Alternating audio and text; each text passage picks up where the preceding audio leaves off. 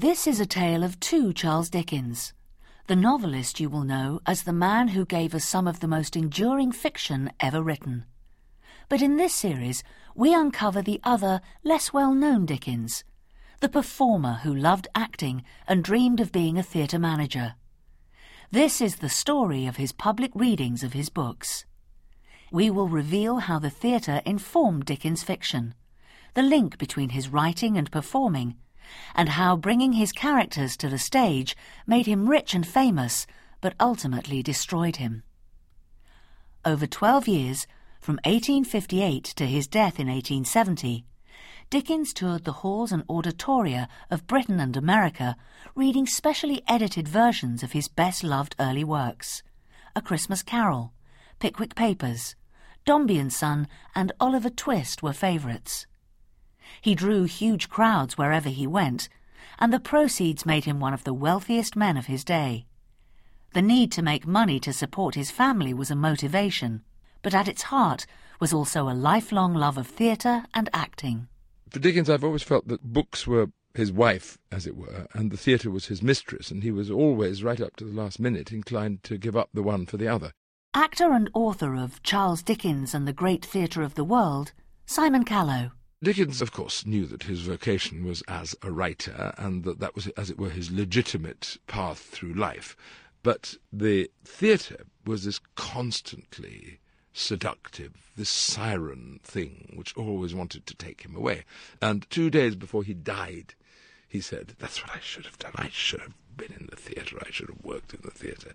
That was his dream. The theatre was Dickens' first love. It was the prism through which he created his characters, casting them as if they were actors on a stage. Dr. Paul Schlicke is the author of Dickens and Popular Entertainment. Dickens had a sense of a character which was fundamentally theatrical. He conceived of his characters appearing on the stage, talking to one another, or soliloquizing as on the stage. There's a wonderful anecdote from uh, his daughter Mamie, who uh, one day when she was a child and feeling ill was allowed to sit in her father's study while he was writing, and uh, she recounts that he uh, would uh, pace the room and then suddenly would race to the uh, to a mirror and start shouting at the mirror and waving his arms about, and then would sit down and write furiously, enacting each of his characters as the way that he composed. So they always talk as if they're on the stage, declaiming. Having auditioned his characters and performed them into life, Dickens' novels, which were published in monthly or weekly instalments, were made to be read aloud. Simon Callow. There is this sense in Dickens's books that the, the writer is performing the work for you. You hear his voice, and sometimes he addresses you directly from the page. As in uh, Christmas Carol, very famously, he says of the first ghost, he says, Well, he was as close to Scrooge as you are to me. So the direct connection is very, very potent with, with Dickens. And, and also, not only did Dickens read his own novels, but so did everybody else read them out loud because as the instalments appeared, the family would then gather round. It was like, you know, uh, the episode of EastEnders. Everybody gathered round the reader, probably the dad or whoever was good at it, and uh, listened to the story being read out loud to them. And that oral feeling is so strong in Dickens. And often what looks quite difficult on the page, the moment you read it out loud, suddenly falls into place.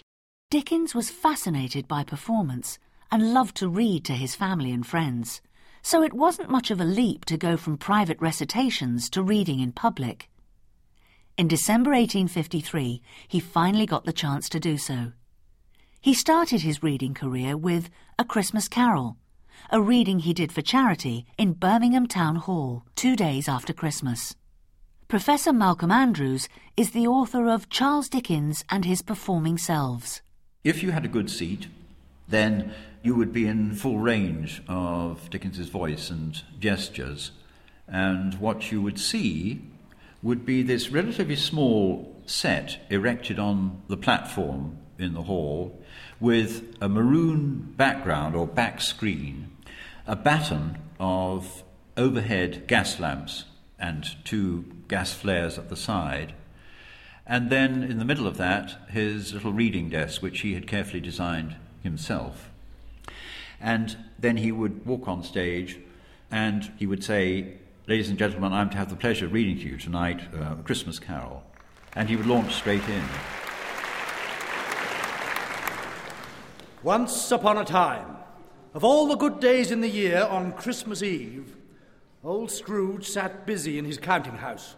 It was cold, bleak, biting weather, foggy withal, and he could hear the people in the court outside go wheezing up and down, beating their hands upon their breasts and stamping their feet upon the pavement stones to warm them. The fog came pouring in at every chink and keyhole and was so dense without that although the court was of the narrowest, the houses opposite were mere phantoms. The door of Scrooge's counting house was open, that he might keep his eye upon his clerk, who in a dismal little cell beyond was copying letters. Scrooge had a very small fire, but the clerk's fire was so very much smaller that it looked like one coal. A Merry Christmas, Uncle! God save you! cried a cheerful voice. It was the voice of Scrooge's nephew, who came upon him so quickly that this was the first intimation he had of his approach. Bah! said Scrooge. Humbug! He had this capacity to move almost all of himself into the character. Professor Malcolm Andrews. So, though he was never in costume, he was always in formal evening clothes, he could change the shape of his body, the tilt of his head, his uh, eyebrows, his expression. Everything about him would enter into the character of whoever it might be. And then, once he got into his stride, you would very likely just be carried away by this extraordinary sense that you weren't watching one man, you were watching a whole host of people up there on stage and listening to them. One of the most important things about Dickens always is this genius of storytelling. Simon Callow again. The characters which he flashes before you with a particular kind of brilliance, an accumulation of detail and a repetition of catchphrases very often. He's bedazzling you with the characters, but he's working on something rather deeper inside you, and that's normally the narrator who does that in his books. Lucinda Hawksley is Dickens' great great great granddaughter and the author of the book Charles Dickens. By this point, 1853, everybody knew the story. Um, Christmas Carol had been published 10 years earlier and was an immediate phenomenon. It was published in 1843 on the 19th of December. 6,000 copies had all sold out by Christmas Eve. So this wasn't a new story that people were hearing, but just to hear Dickens read it was incredibly magical. And it was one of those stories that even today still manages to get reactions from people. And what Dickens really wanted to do was to make people aware that there's a bit of a Scrooge in everybody and what they have to do is beat that Scrooge and, and you know get to the spirit of Christmas and preferably in so doing give money to his favourite charities drawing attention to the plight of the nation's poor was a driving factor behind Dickens' writing and public readings. Charles Dickens wrote A Christmas Carol directly as a result of experiencing poverty in Manchester. Um, he came back to London and he said, I'm going to strike a hammer blow in favour of the poor man's child. And he wrote the whole of the novella in just six weeks. A lot of people don't realise he actually wrote five Christmas stories and many, many short stories. But I think A Christmas Carol, the reason that it's the best known and the one that most people know about, even if they haven't heard the others, is because it was written with such passion. So when he did readings from A Christmas Carol, that passion, that fervour with which he'd written the book to try and raise awareness of the terrible conditions that so many of Britain's children were living in was a really, really important thing for him. And I think that's what came across Oh, man, look here, look. Look down here, exclaimed the ghost.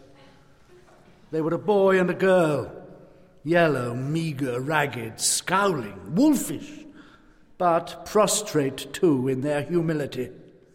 Where graceful youth should have filled their features out and touched them with its freshest tints, a stale and shriveled hand, like that of age, had pinched and twisted them and pulled them into shreds. Scrooge started back, appalled.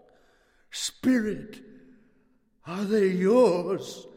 They are man's, said the spirit, looking down upon them.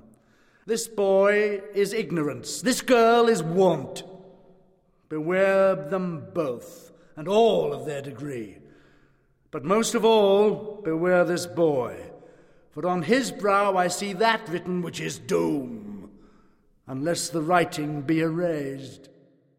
Dickens knew what it was like to be hard up, and he wanted others to know too. Denis Walder is Emeritus Professor of English Literature at the Open University.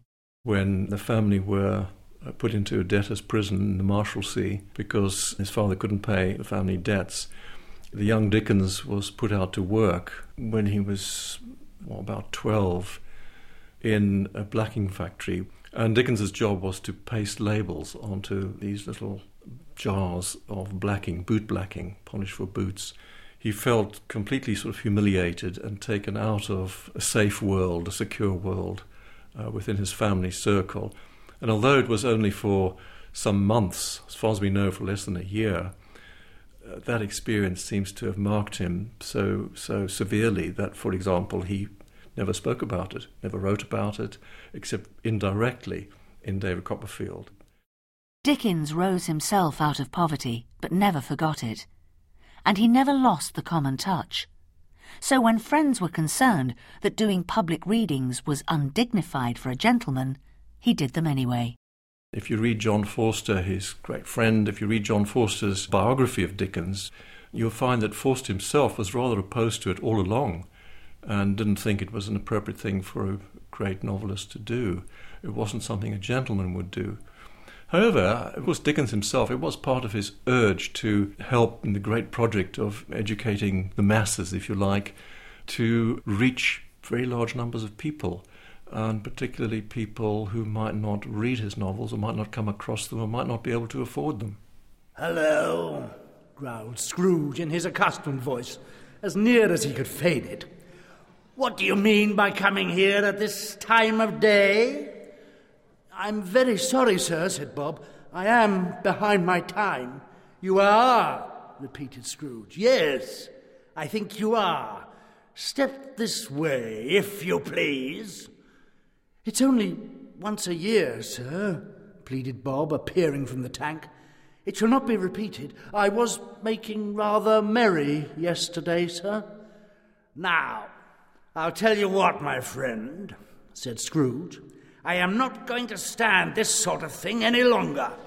And therefore, he continued, leaping from his stool and giving Bob such a dig in the waistcoat that he staggered back into the tank again and therefore I am about to raise your salary. Bob trembled and got a little nearer to the ruler. He had a momentary idea of knocking Scrooge down with it, holding him and calling to the people in the court for help and a straight waistcoat. A Merry Christmas, Bob, said Scrooge, with an earnestness that could not be mistaken as he clapped him on the back. A merrier Christmas, Bob, my good fellow, than I have given you for many a year.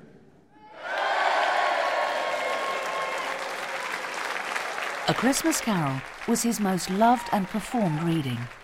In it, Dickens found a way to unite his two passions, writing and performing. And if along the way it helped to foster a sense of fellowship in his audience, all the better. Lucinda Hawksley. There was an amazing story from a factory owner from Chicago who, upon hearing that Dickens wasn't going to come to Chicago, travelled to Boston. And this was around Christmas time. He was a bit of a Scrooge like factory owner, and he wasn't renowned for treating his workers very well. And he listened to Dickens reading from A Christmas Carol, and he had a complete conversion. He went back to Chicago and announced that all his workers would have the 25th of December off every year. This wasn't necessarily commonplace. Um, he also gave every family who worked for him a Christmas turkey. Those first readings of the Christmas Carol were an overwhelming experience for Dickens and his audience, and he sensed their potential. For Dickens wanted not just to entertain the world, but to change it. The Open University. For more information, go to www.open.edu forward slash iTunes U.